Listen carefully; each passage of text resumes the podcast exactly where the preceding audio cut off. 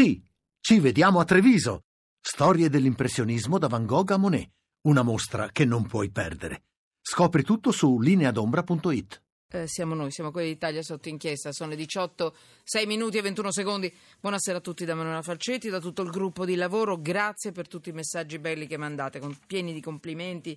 Uno per tutti, non lo leggo, però Ersilia, grazie, ma, ma, ma per tutti. Basta, non, non aggiungo altro, però ecco, li leggiamo, anche se poi non li leggiamo pubblicamente, perché ci sembra un po' sfrontato. Prima parte di trasmissione abbiamo parlato delle misure di questo decreto approvato oggi dal governo che, salvo correzioni, dovrebbe prevedere provvedimenti su agricoltura, scuola, beni culturali soprattutto snellimento delle procedure burocratiche e poi tutto ciò che riguarda la strada, l'agricoltura, la zootecnia, cioè quindi gli animali, insomma veramente molto forte, soldi che dovrebbero arrivare persone che possono essere assunte per dare una mano. Allora, prima parte abbiamo affrontato tutto questo, cercando di dare un'idea di questo decreto in giornata è stato approvato.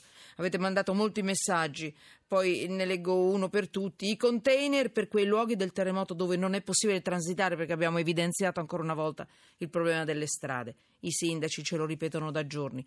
Vi prego, aiutateci a eh, liberare le strade per poterci muovere. Siamo prigionieri, non possiamo andare e tornare, portare aiuti né eh, scappare dalle situazioni che, dalle quali magari vorremmo andarcene. Strade bloccate. Allora.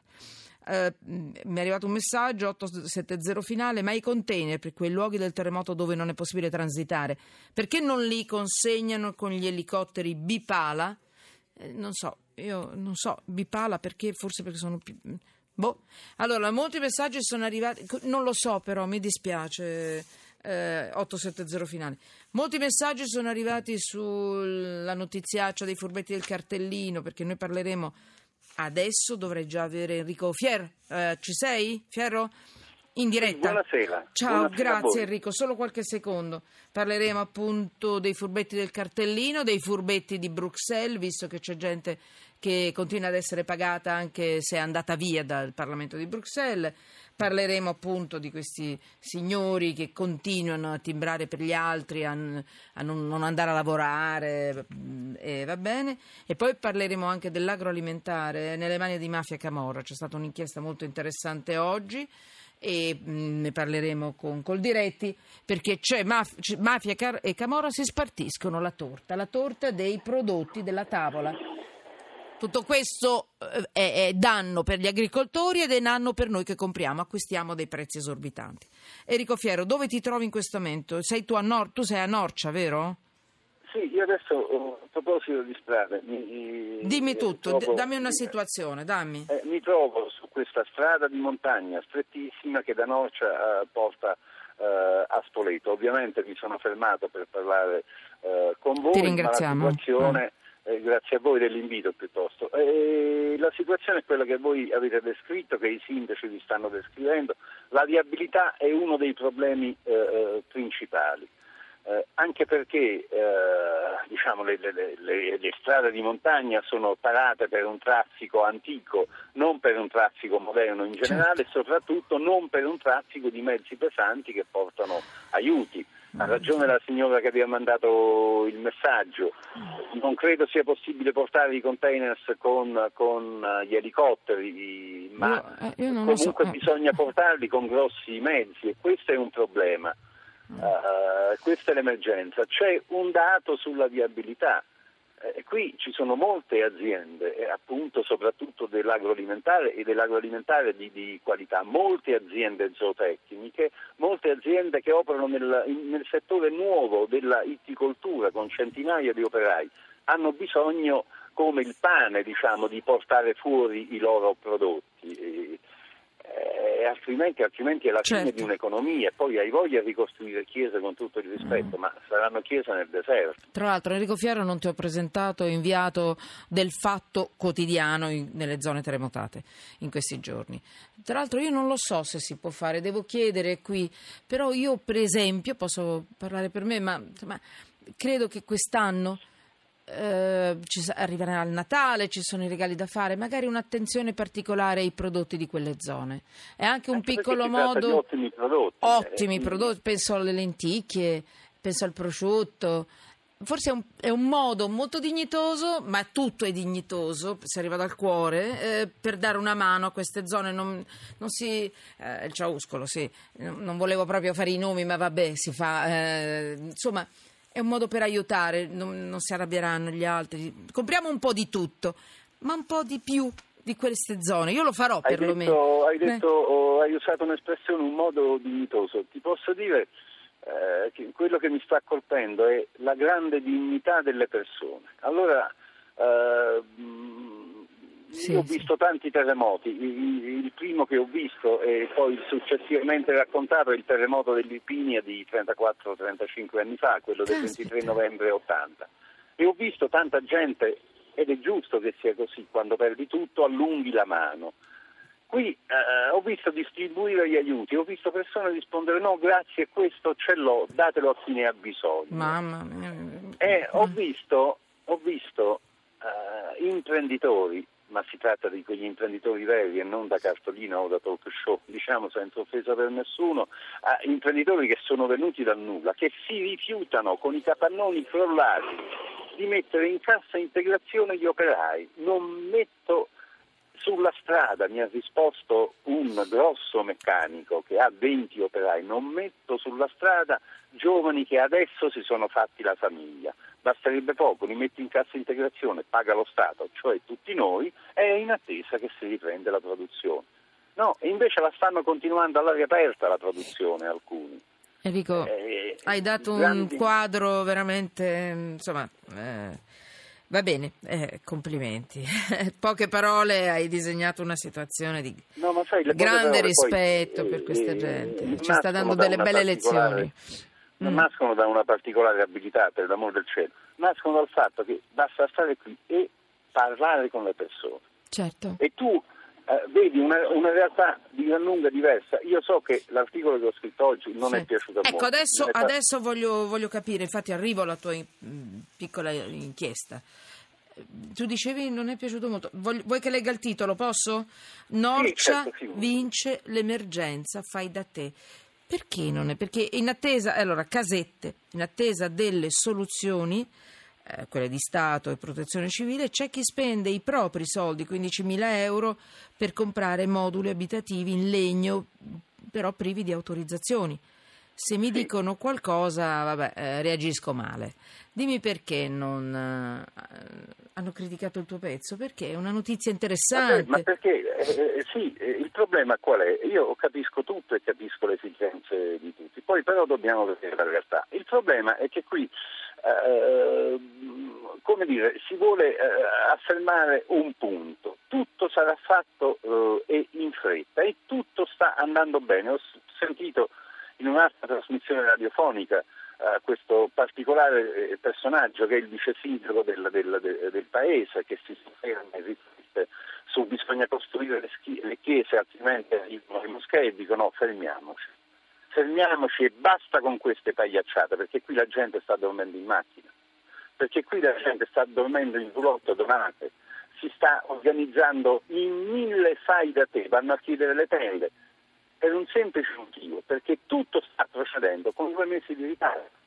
Tutto quello che non si è fatto dopo il terremoto del 24 agosto, cioè le tendopoli, si sta facendo adesso. Tutto quello che non si è fatto perché bisognava, come dire, qualcuno dice uscire subito dall'emergenza, ma quando un terremoto continua è difficile uscire dall'emergenza e questo lo capisce anche un bambino. Ma il tema fondamentale era non dobbiamo macchiare l'immagine della città turistica con le tendopoli. Ora, di quale turismo si tratta? È un turismo religioso, è un turismo con i pullman, è un turismo mor- mordi e fuggi, è un turismo a 30 euro al giorno a pensione completa, di questo si tratta. Ma i turisti, vogliamo immaginare questo grande flusso turistico dopo il terremoto del 24 agosto? Assolutamente non c'è stato. E allora tu dovevi prevedere la lunghezza dello sciame sismico, il ripetersi in forme ancora È più stato un po' violente. anomalo questo, questo sciame sismico, Enrico. eh. Cioè, è stato Sì. violento, non è stata la piccola scossa eh, alla Esatto. quale eravamo abituati. Sono scosse diverse, sono terremoti diversi. non- Però siccome è imprevedibile il fenomeno terremoto, Certo. devo essere prevedibile io come organizzazione statale, Certo. eh, istituzionale e, e- e non smontare subito l'emergenza, cioè le tende. Eh, Enrico, è stato fatto dire, per il freddo, però. Io, io ci ho creduto. Cioè, a un certo punto arriva il freddo e nelle tendopoli si sta peggio. Ho fatto però- male a crederci? Non so, io ci No. ho creduto perché è logico No. tutto questo. eh. Ma, eh, ma- ma c'era un passaggio sbagliato, c'era un passaggio sbagliato e lo dico a malincuore, ma lo dico sulla base di una lunghissima esperienza eh, di cronista che racconta i terremoti. E il passaggio sbagliato è che tu non puoi prevedere in luoghi dove come dire, è forte la zootecnia, quindi l'esigenza di permanere sul luogo, lo spostamento in- negli alberghi. Poi di solito parliamo anche di come si vive negli alberghi, perché Vabbè, sono poi- stato a visitarli anche negli alberghi. Faremo un'altra Non volta. puoi- perché Vorrei ecco, dare anche. no. eh, dimmi, dimmi, sì. Non, Non puoi puoi? prevedere un passaggio immediato dalla tenda a pochi giorni in attesa che arrivino le casette. Numero uno perché le casette non ci sono, le stanno facendo adesso. Eh, sì. L'appalto vinto eh, chiuso nel 2015 della Consip, vinto da un consorzio di cooperative, eccetera, eccetera, eccetera, non è che prevedeva subito la costruzione di questi moduli abitativi, ma la disponibilità a costruire Enrico Fierro, moduli. allora dimmi tu che hai esperienza, perché io sono qui eh, chiaramente al caldo e, e raccolgo le testimonianze vostre, voi siete degli esperti di questo, poi giustamente detto tu sei un cronista con grande esperienza. Allora le soluzioni, una delle, perché non c'è la soluzione eh, madre, regina, una delle soluzioni forti per queste popolazioni che hanno attività appunto zootecniche sul territorio, anche per gli anziani che non vogliono staccarsi, sono le, ten- le tende? I container? Che qual è allora Il passaggio, il passaggio purtroppo è inevitabile e Tenda? la tecnologia tenda, container, Container. moduli abitativi in Vabbè, attesa della ho ricostruzione. capito, ho capito. Si è saltato Vabbè. il secondo passaggio. E, e Vabbè, posso adesso in dire questo caso no, però forse, in questo caso forse è perché- stato capito. Esatto, Arrivo però tu adesso in questo caso rispetto al 24 agosto hai tempi strettissimi perché l'inverno qui arriva prima Sì. e come ha risposto la protezione civile nazionale, non ci sono più i depositi del modello antico precedente della protezione civile con i grandi depositi dove ci sono eh, ammonticati i container, li prendi e li porti, ma per avere i container che occorrono in queste aree bisogna fa- bisognerà fare altre nuove gare d'appalto. Con- Però oggi, arrivino- co- oggi però sono uscite delle nuove regole. Verificale, ti prego Enrico, io capisco tu sei tra i più critici e più anche di, di maggiore esperienza. Verifichiamole e poi ci risentiamo perché in questo momento è molto importante trasmettere anche insomma un Ti po' posso dire qual è il mio più grande desiderio in, questa- Sì? in questo e terremoto? poi chiudiamo. Sì. fare un pezzo ottimistico e iniziare Sì, tutto è andato come doveva andare Dai. bene, la gente sta bene Ma magari Spero questa volta è così, scrivere. magari questa volta sarà così, me l'hai detto tu all'inizio dell'intervista, questa volta è diverso. Questa volta è diverso, la popolazione è diversa, ma è anche diverso l'approccio di chi sta aiutando. Pensiamo che possa essere così. E poi Io lo spero insieme a te No, lo spero insieme a te. lo- non solo speriamo, insomma, vediamo, tanto insomma, eh, oggi la comunicazione è diversa rispetto agli Irpini, e rispetto anche la capacità di controllare gli andamenti Esatto, delle cose esatto. bene È vero, forse si ruberà meno, sicuramente, ma anche l'attenzione di, di tutti aiuta tutti a essere più corretti, più veloci, visto oggi. Ma quando mai avremmo sperato in un Consiglio dei Ministri così veloci? Enrico, non voglio essere positiva a tutti i costi, però io, vabbè, sono una che pensa positivo.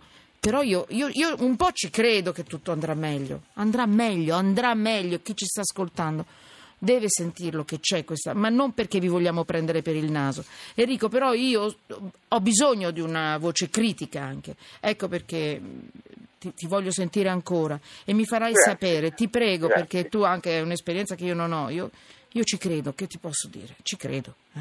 Eh, eh, succederà qualcosa a queste persone che hanno fatto l'emergenza fai da te? Qualcuno andrà lì e gli porterà via la casetta di legno che hanno comprato con i loro soldi, che ne so, in una battuta? No. spero di no perché Anch'io. eh, questo Vabbè, servirebbe solo ad aumentare la tensione. La tensione. Spero che anche chi ha fatto Chiudo. da sé venga inglobato in un Sì. sistema più ampio. No, io però Ecco. un'altra domanda, lo so, devo far passare la musica. Un'altra domanda che devo fare a proprio eh, Enrico Fierro perché ha molta esperienza. Quando danno i container, Enrico, eh, le prime persone sono quelle che chiaramente stanno prestando i soccorsi, stanno lavorando, avranno di- diritto no, a dormire decentemente. Tutte le protezioni civili, i vigili del fuoco, adesso stanno dormendo sui loro camion, sul- insomma, dove possono. Poi ci sono quelli che lavorano. La terza possibilità, Enrico, sono gli anziani o li Anziani lasciano nei bam- anziani? Anziani e bambini più esposti diciamo, a- Sì. alle sofferenze nel nel Container? terremoto. Container? Dimmi, li Sì. porteranno dai, dagli, dagli se ci state ascoltando, sarete tra i primi a essere portati dagli alberghi nei container, di nuovo sulla vostra terra. Vi prego, credeteci, sarete tra i primi, tenete duro, tornate a casa, appena arrivano i container. Sarete tra i primi a tornare a casa, a sentire l'odore della vostra terra e della vostra aria. Enrico, ti prego, fammi sapere se tutto questo sarà così. Grazie Enrico Ferro. eh, grazie a voi.